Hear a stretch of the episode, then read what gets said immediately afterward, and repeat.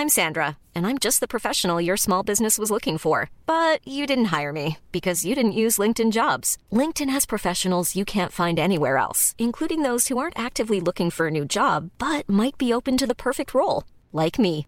In a given month, over 70% of LinkedIn users don't visit other leading job sites. So if you're not looking on LinkedIn, you'll miss out on great candidates like Sandra. Start hiring professionals like a professional. Post your free job on linkedin.com/people today.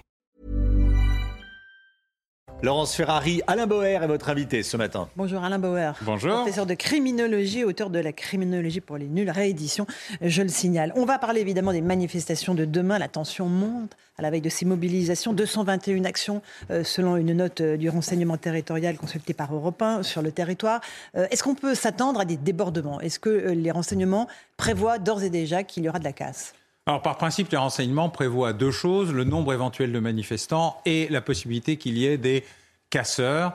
Euh, sujet récurrent, puisque dans l'histoire française, la manifestation se doit d'être violente pour montrer d'un côté la capacité des organisations ouvrières, agricoles, euh, syndicales, de la jacquerie jusqu'à nos jours, à montrer leur détermination et à l'État à montrer la puissance de sa police. Et puis, une fois que le rapport de force est établi, on commence à négocier. C'est la différence de la plupart des autres pays. On négocie d'abord et on se tape après. En France, on se tape d'abord et éventuellement on négocie On ensuite. a bien négocié quand même sur les retraites. euh, Je ne sais pas ce que pensent les syndicats. L'État- pense qu'il a beaucoup, enfin le gouvernement pense qu'il a beaucoup, beaucoup, beaucoup négocié et qu'il a beaucoup dialogué pour arriver au point de départ qui était celui qu'il voulait à une année près. Mais euh, les organisations sont là. Alors aujourd'hui, on est dans un état nouveau. Depuis une trentaine d'années, on a des gens qui viennent surfer sur la manifestation et qui n'ont pas grand-chose à voir avec la revendication. Ce ne sont pas des syndicalistes énervés ou excités ou désespérés. Euh, ce sont des gens qui viennent affronter la police. Euh, ça s'appelait la nébuleuse dans les années 80, les grandes manifestations étudiantes notamment après la mort de Malik Oussekine. Et puis, on a vu apparaître les Black Blocs, les Yellow Black, les Yellow Yellow, enfin, toute une série euh, d'arc-en-ciel de gens déterminés et violents qui utilisent la manifestation pour l'affrontement et pas pour la discussion, la négociation ou la revendication. Donc il y en a toujours quelques dizaines, voire quelques centaines. Il y a des effets d'agglomération lors de grands mouvements sociaux ou sommet de l'OTAN Ou G7 ou à l'époque. G7. On a vu ça un peu partout, y compris aux États-Unis, euh, d'ailleurs, qui ne sont pas du tout habitués à ce style, qui ne sont plus habitués à ce style d'événement. Donc là, il y a toujours une anticipation de regroupement potentiel de, Mhm. entre guillemets, black bloc. Ce terme est très générique et ne veut pas dire grand-chose, mais enfin, on voit à peu près ce que ça veut dire. Et donc, c'est effectivement anticipé avec la mise en place autour de la préfecture de, de police depuis le préfet l'allemand, repris et développé par le préfet Nunez, d'outils qui vont au contact pour essayer d'isoler euh, les Des unités très mobiles, hein, c'est ça très mobiles et qui vont au contact, pas seulement qui isolent. hein, on est plus dans la contre-offensive que dans la défense, alors qui provoque des images un peu spectaculaires de temps en temps, euh, beaucoup de matériel urbain qui voilà, mais le but étant toujours qu'il n'y ait le moins de blessés et pas de morts. Là, on parle de 200 à 400 éléments radicaux, selon euh, la même note des renseignements, et surtout 4 à 600 gilets jaunes. Est-ce que euh, cela peut s'agglomérer? Est-ce que ça peut euh, faire une espèce de, de- de pulsion de violence dans les manifestations, en tout cas dans la capitale? Alors c'est déjà arrivé hein, au cours des 52 semaines de Gilets jaunes. Gilets jaunes. À la fin, il y avait un certain nombre de mélanges. Il y a des manifestations résiduelles de Gilets jaunes qui sont annoncées irrégulièrement à Paris, mais pas seulement. Euh, en général, euh, il y a peu euh, d'agglomérations de violence. Par contre, il y a eu des transferts de Gilets jaunes vers les Black Blocs, ce qu'on appelle les Yellow Black. Euh, il y a eu des rapprochements, des accointances. Et donc, il est toujours possible que euh, les Black Blocs aient recruté parmi les Gilets jaunes. Les Gilets jaunes ont assez peu recruté chez les Black Blocs. Très bien. Euh, Est-ce qu'on peut s'attendre à une confrontation tendue, d'autant que les syndicats de police seront présents Hmm. dans les cortèges, mais en tant que manifestants? Est-ce qu'ils sont des cibles, justement, pour ces ultras? Alors, les ultras n'ont rien à faire des manifestants. Ils, surfent dessus, donc ce n'est pas leur, leur sujet. Ce qui est intéressant ou même inquiétant, c'est que dans la gestion de la réforme des retraites, la question de comment on traite sa propre garde prétorienne été aussi peu considérée. Euh, malmener sa police alors qu'elle doit vous protéger euh, contre les manifestants ne relève pas de l'élément le plus intelligent que j'ai vu en termes de stratégie. Et il est très regrettable que euh, Bercy ou euh, le, ministère des retraites, enfin, M. Dussopt n'est pas pris en compte les petites réalités de la vie, qui fait que euh, si les policiers euh, et les gendarmes ne sont pas là, il est assez peu probable que cette réforme puisse aboutir à quelque chose. ils les ont sauvés des Gilets jaunes, il ne faudrait pas qu'ils ne les sauvent pas du mouvement des retraites, même si par nature il est très différent, puisqu'il est plutôt revendicatif et négociateur que euh, visant à abolir le gouvernement ou à le faire tomber ou à couper la tête du président de la République, comme ce fut le cas pour les Gilets jaunes. Donc il y a un petit sujet là de mauvaise gestion de cette affaire. Euh, ça avait déjà eu lieu d'ailleurs dans un épisode précédent au moment de la revue générale des politiques publiques où Bercy avait coupé des dizaines, voire des milliers de postes d'emplois de policiers et de gendarmes avant de redécouvrir que sur le terrain, il n'y en avait plus et qu'il fallait en recréer. Euh, l'incapacité du ministère de l'économie et des finances à anticiper penser, réfléchir, assumer, euh, pas réagir. Pour la réaction, ils sont très bien. Mais alors pour ça, il y a toujours une sorte d'émerveillement attristé en ce qui me concerne. Mais en, ce qui concerne les policiers qui seront donc touchés par la réforme des retraites, euh, ils s'inquiètent eux-mêmes de pouvoir devenir des cibles dans les cortèges euh, pour ces éléments radicaux. C'est toujours un enjeu. Le service d'ordre central de la CGT avait été la cible de certains black blocs au cours d'une manifestation un peu tendue il y a quelque temps. Donc c'est toujours une possibilité. Mais ce n'est pas l'enjeu L'enjeu principal est euh, plutôt l'affrontement avec ceux qui sont en première ligne, parce que c'est là où ça se passe. Euh, mais il y a toujours eu, à l'intérieur des manifestations, quelques mini-règlements de compte, voire des vols euh, de manière assez récurrente, puisque la manifestation agrège des tas de populations extrêmement différentes, avec des objectifs extrêmement différents. La seule et unique question, c'est que la revendication prenne le pas sur la violence. Est-ce qu'il est aujourd'hui impossible d'envisager une manifestation sans violence? Il y en a, il y a plusieurs centaines de manifestations dont on n'entend jamais parler. C'est comme les trains qui arrivent à l'heure. Ce n'est mhm. pas le sujet qui fait la une de l'actualité. Ça existe. Ça existe, mais plus la manifestation est importante, plus elle est massive, plus elle est médiatisée et plus les enjeux sont importants, plus elle agrège un peu magnétiquement mhm. une partie de population qui, elle, n'ont rien à faire avec euh, la revendication en elle-même. Je ne parle pas des conflits localisés qui peuvent être très violents, mhm. parce que les enjeux sont la survie.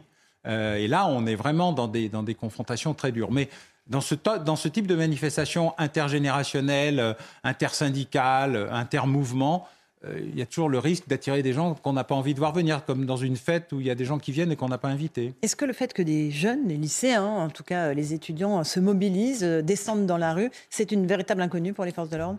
Alors, c'est pas une inconnue parce que c'est arrivé depuis 1986. En 86, c'était les étudiants qui étaient mobilisés. On a vu arriver les lycéens et parfois même des collégiens en, par dizaines de milliers, ce qui a totalement désorganiser la gestion de l'ordre et puis surtout la connaissance et l'expérience du mouvement social par des générations qui n'en avaient jamais connu. Là, on est dans un processus où c'est plus répandu. Les mouvements euh, lycéens sont organisés et structurés. Peut-être pas le service d'ordre, mais disons qu'il y a un encadrement, il y a une capacité à la mobilisation. Donc c'est une inconnue pour les forces de l'ordre parce qu'ils peuvent être euh, parfois extrêmement jeunes et parfois extrêmement dynamiques. Euh, mais pour l'instant, ils savent gérer ce type, ce type d'événement. Globalement, cette réforme des retraites réussit à braquer, vous l'avez dit, les policiers, à braquer les Français majoritairement hostiles. C'était une, voie de confrontation qu'a choisi le gouvernement. Il y avait une autre euh, possibilité avec la réforme euh, à point? J'ai un souvenir personnel qui est celui de Michel Rocard, euh, anticipant le fait qu'un jour, il faudrait faire une réforme des retraites parce qu'on commençait à travailler plus tard, qu'on travaillait moins longtemps et qu'on vivait plus longtemps. La retraite par répartition, elle posait un problème.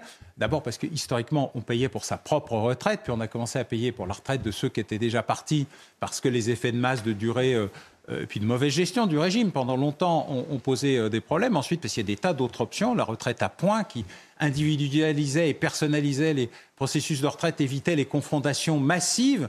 Il y a beaucoup de propositions très intelligentes. je ne suis pas syndiqué à la CFDT, mais dans l'ensemble de ce qu'on a entendu, euh, la CFDT a fait les propositions les plus intéressantes qui auraient probablement pu permettre un accord.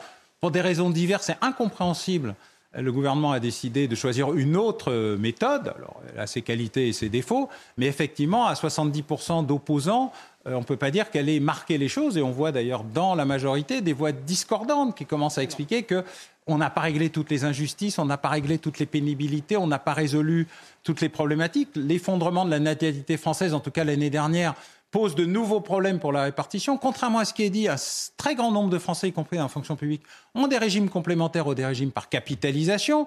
Le gouvernement, il y a encore quelques semaines, essayait de s'accaparer les réserves du régime créant une alliance inattendue de tous les syndicats et de tout le patronat pour expliquer à Bercy que eux, ne sachant rien gérer, ferait bien de ne pas s'occuper de ce truc qui était bien géré. Je cite, euh, je ne fais pas de commentaires. Donc il y, a un problème. Et visiblement, euh, de ce point de vue-là, l'obstination et, la difficulté à aboutir à un dialogue n'est pas, euh, pas bon signe. Le gouvernement a laissé des marges de manœuvre hein, sur l'accélération de la durée du passage à 43 ans. On sent bien qu'il y a de l'espace à la discussion mais on ne peut pas dire qu'ils aient commencé dans les meilleures conditions. Ceci dit, c'est la tradition, euh, c'est la tradition française de ce point de vue-là. Le gouvernement est très euh, ancien monde. Euh, j'aimerais qu'on revienne aux enjeux de sécurité avec à Thiès, cet règlement de compte entre bandes de jeunes, un adolescent de 16 ans qui tentait de s'interposer, tuer à, coups de couteau. Le phénomène des bandes n'est pas nouveau, on, le connaît, vous l'avez décrit très régulièrement. Ce qui frappe, c'est l'ultra-violence et la, jeunesse des membres de, ces bandes. incapacité du gouvernement à réguler ce phénomène? Alors d'abord, le gouvernement n'est pas en situation de réguler euh, tout et tout le temps. C'est d'ailleurs une des problématiques françaises, c'est de penser que le gouvernement est là pour répondre à tout tout le temps. Le gouvernement répond à ce qu'il peut, pas toujours très bien d'ailleurs, mais en la matière, non, la, question de la violence ou ultra-violence, d'abord, c'est une tradition. Hein. Le surinage et les apaches, ça date d'il y a un peu plus d'un siècle. Donc, le professeur Chevalier a écrit longuement là-dessus, que je recommande la lecture pour ceux qui auraient besoin de se réapproprier leur propre passé. Le surinage, c'est l'arme blanche et euh, la violence, ils avaient entre 13 euh, et 16, euh, 18 rien de nouveau sous le soleil. Non, malheureusement. Alors c'est ça qui est malheureux. Il n'y a rien de nouveau sous le soleil et c'est triste parce qu'il y a eu une période de civilisation où on a réduit la violence et notamment la violence homicide. Et depuis 2015-2016, on a une reprise très dure de ce que j'appelle les homicidités, c'est-à-dire à la fois les homicides et les tentatives d'homicide, qui ne sont que des homicides ratés, dus à l'inefficacité des outils ou aux capacités de réanimation et du service d'urgence mhm à qui il faut rendre hommage. Il y a là un, enjeu aujourd'hui du retour généralisé de la violence dans la relation sociale et de la violence homicide dans la problématique du règlement de compte avec des victimes collatérales, ceux qui s'interposent ou qui sont euh, dans le mauvais axe de tir, ou de victimes directes, notamment dans euh, les trafics et les trafics de stupéfiants. Il y a là une dégradation très importante de la relation par la violence qui se traduit par des chiffres inédits euh, depuis une cinquantaine euh, d'années. Moi, j'attends les chiffres 2022 que le ministre de l'Intérieur, je pense, devrait nous donner d'ici la fin du mois, comme c'est la tradition, et qui devraient montrer, je le crains, une nouvelle dégradation de la violence homicide, la seule qu'on peut quantifier sur un très très long terme, et qui montre depuis deux ans un niveau inédit euh, de violence. Donc là, il y a un vrai enjeu. Alors pour ce qui est des enfants, puisque ce sont des enfants. Là, il y a une régulation de la violence qui doit passer par une réaffirmation à la fois de l'autorité des familles qu'il faut renforcer et de l'autorité éducative euh, qu'il faut renforcer. La police, c'est la voiture balai de la société. C'est pas elle qui va résoudre ce problème. Elle va régler euh, les problèmes après. Mais il y a là un enjeu et cette réappropriation, c'est un peu comme euh, l'apprentissage du français. Je ne traiterai pas de la question de cette pseudo-querelle sur l'uniforme à l'école. Je précise que ça n'a jamais existé, éventuellement la blouse, et encore quand on se salissait. Et ça ne résout rien. Et ça ne résout absolument rien. Pour le problème, il est culturel, il est dans le retour d'une forme d'autorité, de respect d'une forme d'autorité, de réappropriation euh, de la logique éducative, hein, entre éduquer et instruire, créer des citoyens ou juste transmettre des savoirs. Il y a un débat dans l'école, et pas seulement l'école, à l'université aussi, qui va devoir être repris. Et de ce point de vue-là, pour être traditionnaliste et conservateur sur cette question, la transmission du savoir, ça ça nécessite aussi de transmettre de la citoyenneté, de la culture et donc de la civilité. Et de ce point de vue-là, on est assez en régression. Et pourquoi? Qu'est-ce qui explique dans notre phénomène que l'autorité soit à ce point-là euh, atteinte et que euh, la violence euh, ne soit plus que le seul moyen d'expression? On a été tellement conservateur, tellement dur et tellement fermé jusque dans les années 70 qu'ensuite on a vécu une explosion et nous ne savons pas bien faire entre deux.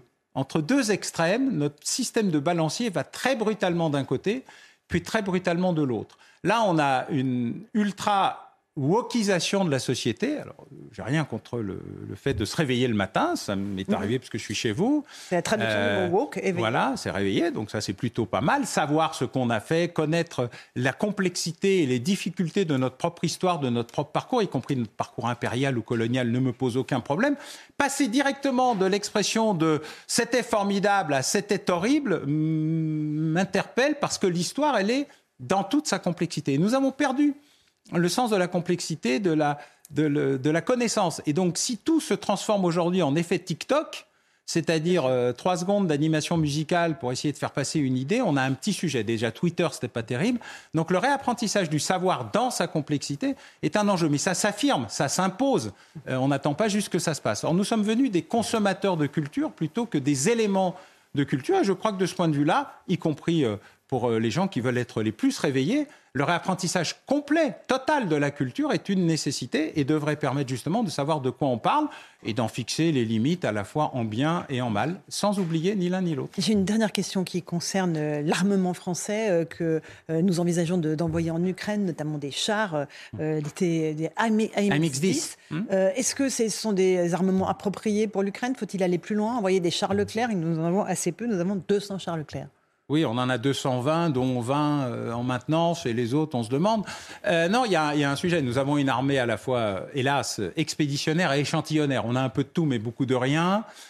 C'était une armée de projection visant à s'interposer, à intervenir, à faire du maintien de la paix. Mais ce n'est pas une armée qui a été formatée pour faire la guerre, parce que Bercy, une nouvelle fois, avait décidé que ça ne servait plus à rien, que nous allions avoir les dividendes de la paix et que des bisounours heureux allaient gambader entre consommateurs et fournisseurs, puisqu'il n'y avait plus d'alliés ni d'ennemis, ni y avait un marché. Voilà, on était dans le marché. Et donc là, on est en train de se réapproprier les choses, à très juste titre. Le chef d'état-major des armées a expliqué qu'on était dans la haute intensité. Je rajoute qu'on est aussi dans la longue intensité. Mhm. Les parlementaires ont fait un formidable travail de réappropriation de où sont les stocks, qu'est-ce qu'on a comme munitions, qu'est-ce qu'on peut exporter. Nous n'exportons pas grand-chose vers les Ukrainiens parce que nous n'avons pas grand-chose à exporter. On exporte ce qu'on peut mhm. et c'est déjà pas mal. Les canons César, y compris ceux qu'on avait vendus aux Danois, de la MX-10 RC qui a des avantages et des inconvénients. C'est une arme assez légère, très mobile, mais très légère, et puis un peu compliquée du point de vue de son obus, mm. euh, qui n'est pas tout à fait aux normes OTAN. La France a longtemps vécu hors de l'OTAN avant de mm. se remettre dedans. Donc, mais ce sont des signaux, c'est de la communication vis-à-vis de la Russie. Mm. Nous sommes prêts à aller plus loin. Vous n'avez pas compris jusqu'où nous étions prêts à aller pour aider l'Ukraine. Nous pouvons encore monter. Alors c'est un peu compliqué parce que les Russes tapent d'abord et discutent ensuite. Nous nous discutons d'abord et nous tapons ensuite. Un peu mmh. comme dans les manifestations. Et il y a un, sujet de compréhension, c'est-à-dire du moment de l'équilibre où tout le monde va commencer à se parler. Il y a des discussions, contrairement à ce que tout le monde raconte, notamment chez les Turcs. Mmh. Elles n'aboutissent pas parce que chacun essaye d'être en position dominante pour finir ou entamer une négociation. On ne sait pas très bien sur quoi d'ailleurs. Mais les armements vont arriver, les Léopard 2 vont être débloqués à Rammstein, je pense là. Cette semaine, le président de la République va annoncer le budget euh, la loi de programmation militaire et le support, je pense que ça sera, j'espère, une bonne nouvelle pour les armées qui ont beaucoup mmh. à rattraper et beaucoup à innover et à se mettre à niveau. Donc, euh, il va y avoir un effort nouveau vis-à-vis de l'Ukraine et j'espère que la Russie entendra le message. Merci beaucoup Alain Bauer d'être venu ce matin dans la matinale de CNews à vous, Romain pour la suite.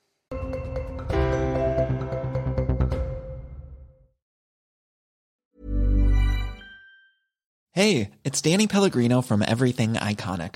Ready to upgrade your style game without blowing your budget? Check out Quince. They've got all the good stuff shirts and polos, activewear, and fine leather goods, all at 50 to 80% less than other high end brands.